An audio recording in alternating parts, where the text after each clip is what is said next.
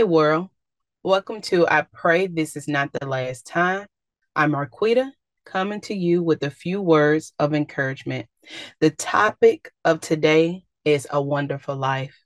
I know a lot of people may question why they were born into the families that they were born into. Why did they have to endure the things they had to endure? I stand boldly with you today to remind you that there is a purpose in your being wherever you were born and with whatever you have went through if it was out of the control of your life. And i wanted to, to remind you today that this can be a wonderful life and this is a wonderful life. You're given the chance now to change your entire life. Every moment that you wake up and god has put breath in your body is a moment, it's a chance to change your life. You may ask, How can I change my life?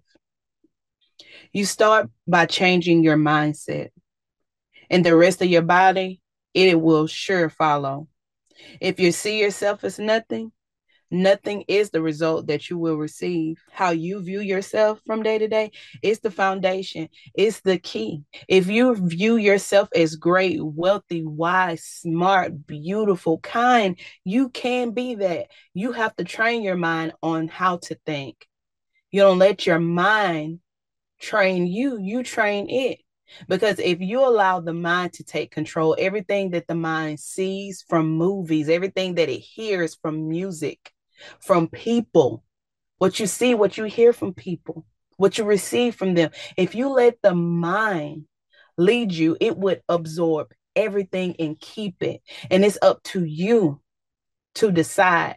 This is a wonderful life by blotting out those things that do not add life, that do not add value to you.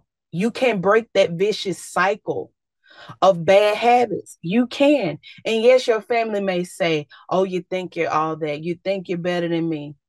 It's not that at all. But you can lead with this. I don't think I'm better than you, but I want to be better. And they should want you to be the best version of you. And sometimes people get may get mad and reject you. That's only because they want to have the strength and the know-how to do these things. There are a lot of things in life that happens that people feel like I can't come back from that. I can never change this. This is the way that it will always be. But that's because they have set that foundation in their mind to have that as their life projection to go forth in life and saying this is just hell on earth. That's the way it's going to always be. And they accept it, but you don't have to. This is, this can be a wonderful life. Remember to set that foundation and believe that.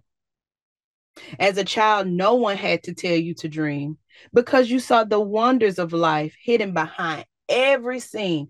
It didn't take anyone telling you you can be an astronaut, you can be the president. You can be the best author, the best painter, the best musician. Because as a, as a child, your imagination, it was unlimited. You can see things that no one else could see.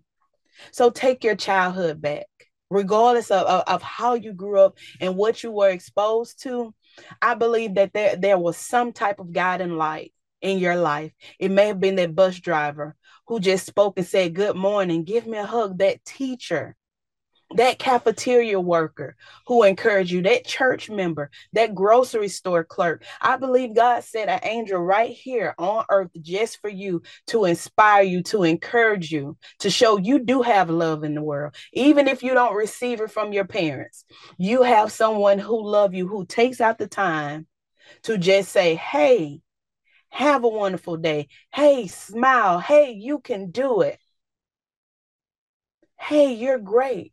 That football coach, that tennis coach. There's somebody. Just just go back and look over your life. There was somebody that God set aside to encourage you in the midst of all the hell that you think you went through. And that person was a guiding light to remind you there is love, there is wonderfulness, there is greatness in this life.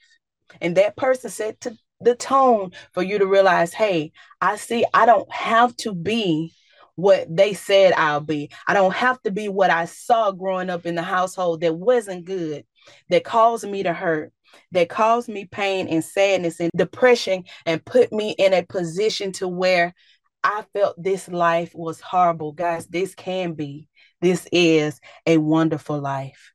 And as I said before, take your childhood back. This life is wonderful. Fulfill your dreams. Remember that you are purpose for something great and mighty. I don't care what they said about you. I don't care what type of stereotypes you have received from this world, what you've seen on social media. You set that foundation to a better life. The way you set, the way you see, the way you speak about mm-hmm. you is going to set the tone for the rest of your life. Now, in Proverbs 16 and 3, it says this commit to the Lord whatever you do, and your plans will succeed. Go to the Father for help. God, speak to me. Why am I here? What's my purpose? I know you know what my, my childhood was like. God know what you was birthed into, but that does not have to be your ending. Where you start definitely does not have to be your finishing point. This is, this can be a wonderful life.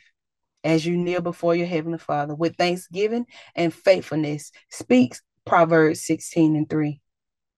And work while you wait. And while you wait, wait in faith. And you just wait and believe.